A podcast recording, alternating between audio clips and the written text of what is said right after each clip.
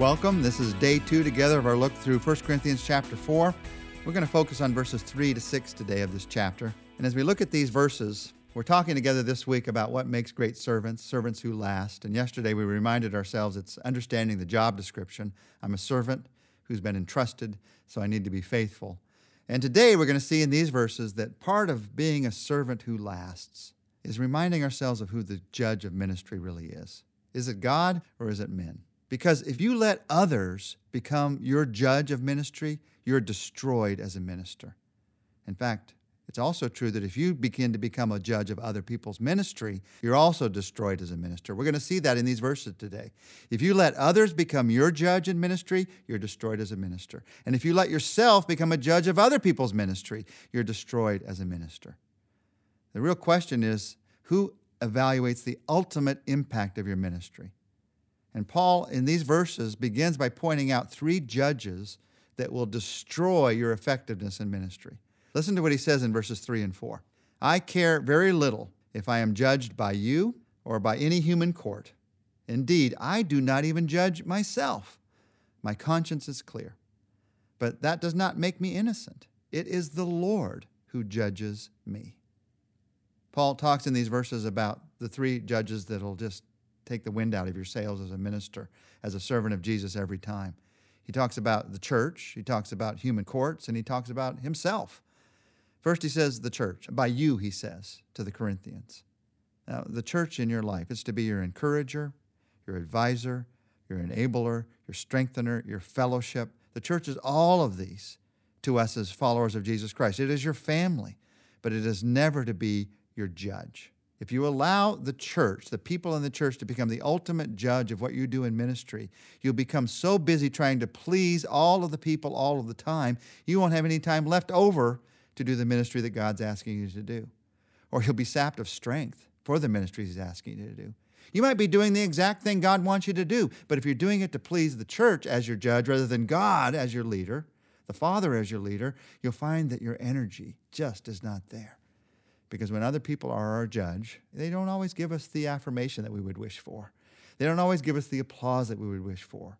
And so you find your energy going down and down and down. But when you recognize that God is the leader, He's the ultimate judge, He constantly gives us the encouragement through His Word, through His Spirit within us. The church is a poor judge, human courts are a poor judge. The idea of human courts that Paul is talking about here has to do with those outside of the church. What does the world think of us? What does the world think of the church? And I found many people who would never let the church judge them. They're always thinking about what does the world outside think of me? Now, I do agree that we need to be concerned about how we're sharing the good news with the world so that they can see the truth. But that's not what's happening with many. They don't want to be put down by the world. They don't want to be ridiculed by the world. They want to look maybe even sort of a little bit cool to the world. I'm a cool minister. I'm one of those ministers that impresses those who are not yet believers in Christ. The truth of the matter is, you can become so busy and so intent on impressing the world that the message is lost, that your message is lost. So, human courts are not a good judge. The church is not a good judge. And Paul says, by the way, you yourself are not a good judge of your own ministry. If you become the ultimate judge, how am I doing? I'm the evaluator. I tell myself, I've got all these charts, I've got all these ways of evaluating how it's going. If I fall into that trap, I'll either end up in one of two places, either in deep depression or excessive pride. Because either the evaluation I've set up, either I'm going to be doing a lot better than that evaluation or a lot worse, and it's usually a lot worse. And because of that, I either end up in deep depression or excessive pride. So instead of all of that, Paul says, It's the Lord who judges me. It's the Lord who judges me. Now, what's he talking about here? Judges me. When we talk about judgment here, we're talking about who is the ultimate, the one who ultimately sees the worth of what you're doing. And it's God, it's only God. The word judge can be confusing to some of us. You have to make decisions about things every day. You have to look at something and say, that's a good thing, that's a bad thing. That's a good way to go in ministry, that may not be the right way to go in ministry. Those are decisions. That's different than judgment the word judgment that's being used here. It's not about the daily decisions you have to make in ministry and the evaluations you have to make about what you're going to do and not do. This word is about who is the one who ultimately is going to say, Well done. Who is the one ultimately who's going to put the stamp of approval on that? And Paul is saying here is if God's asked you to do it, and you know in your heart that He's asked you to do it, even if the church is saying, Why are you doing that? Even if the world outside is ridiculing you for doing that, and even if you yourself wonder why you're doing that, keep doing it. Because ultimately, He is the judge. So instead of the church or human courts or you yourself being the judge, it is the Lord who judges me. And in that, Paul says in verse 5, here's how, here's how you think about God as the judge. Listen to this verse. Therefore, judge nothing before the appointed time. Wait till the Lord comes. He will bring to light what is hidden in darkness and will expose the motives of men's hearts. At that time, each will receive his praise from God. In this verse, Paul reminds us that judgment, ultimate judgment, is a matter of the right time and the right person. The right time and the right person. The right time is God's appointed time. Judge nothing before the appointed time. The right time, by the way, is not yet. The right time is not now.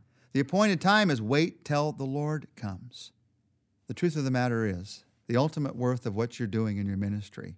It may be applauded right now, it might be ignored right now, but that has nothing to do with the judgment of your ministry. The ultimate judgment is not yet. It cannot be judged yet what the ultimate value of your ministry is because it cannot be seen yet what the ultimate value of your ministry is. What looks impressive to us might be built on sand. It might be something that doesn't last 10 years, one year, and doesn't really make any impact on this world. And what goes entirely unnoticed by us might be the most significant ministry of our day. We don't know. We're just servants doing what He's asked us to do. The right time is God's appointed time, and that time is not yet. That's when we meet Him in eternity. That's when the Lord comes. And the right person is God. God is the judge, and I'm not. The right time is not now, it's then. The right person is not me, it's God. So Paul says, Wait, therefore, for judgment. Wait for God's judgment of a ministry. Because at that time, He's going to bring it to light. At that time, He's going to expose the motives. Now, as I read those verses a moment ago, for some of us, that scares you to death. That God's going to bring to light my motives. That's not why Paul wrote this here. He wrote this to help us to recognize that there are many good motives that you have that nobody knows. That you did that out of a good heart. And maybe even that motive was misunderstood, but God knows it. Paul did not write these verses to scare us. He's going to bring it to light, as if God's going to bring to light all those terrible things that you did. The truth is, He's bringing it to light not to shame us, but to honor His work in us. There are things that you do for His name's sake that no one sees. And one day, those are going to be brought to light. Now, how do I know that? That this isn't to shame us, but to honor His work in us? Because the next phrase after that is, each will receive, at that time, each will receive His praise from God. When God judges us as believers at the end of time, He's not going to blame us. There are many scriptures that say we will stand blameless in His sight. We talked about that last week in 1 Corinthians 3. He's not going to blame us. He's going to honor us for His work in us. Now, that honor is going to go straight back to Him, so it's going to be no pride. We will receive our praise from God, and that praise will go straight to God. When you begin to recognize that, that begins to protect you in ministry and serving God against the danger of pride. There's a lot of danger of pride in ministry. You're doing great things, things that make a difference in this world, things that make a difference for eternity. And so Paul says in verse 6 Now, brothers, I have applied these things to myself and Apollos for your benefit, so that you may learn from us the meaning of the saying, Do not go beyond what is written. Then you will not take pride in one man over against another. When we recognize that God is the ultimate judge and not one man, one woman, this person, that person, then all of a sudden the whole issue of pride can be set down. We realize we're all standing together before Him, serving Him. This issue of judgment is a big one in ministry. So let me remind you once again of what we said at the beginning. If you let others become the judge of your ministry, you're destroyed as a minister. And if you let yourself become the judge of others' ministry, you're destroyed as a minister. He's the judge. We wait for His time, for His ultimate judgment. And together, we're servants waiting for that day. Pray with me. Our Father, you are the judge. And uh, there's something in us that resists looking forward to that day when you will give us praise for what we've done because we see all the faults in our lives. We see all the things we haven't done. But Lord, there is going to come a day when you will say, Well done, good and faithful servant. there is going to come a day when each will receive his praise from God for things that no one else saw, for motives that no one else knew. And so, Lord, help us even when the world doesn't understand, even when the human courts and the church and even we ourselves struggle. Help us to remember that it's for your sake. It's for the sake of the one who gave his life for us. It's for your sake. In Jesus' name we pray. Amen. Tomorrow we're going to talk together about the power of a changed attitude in ministry.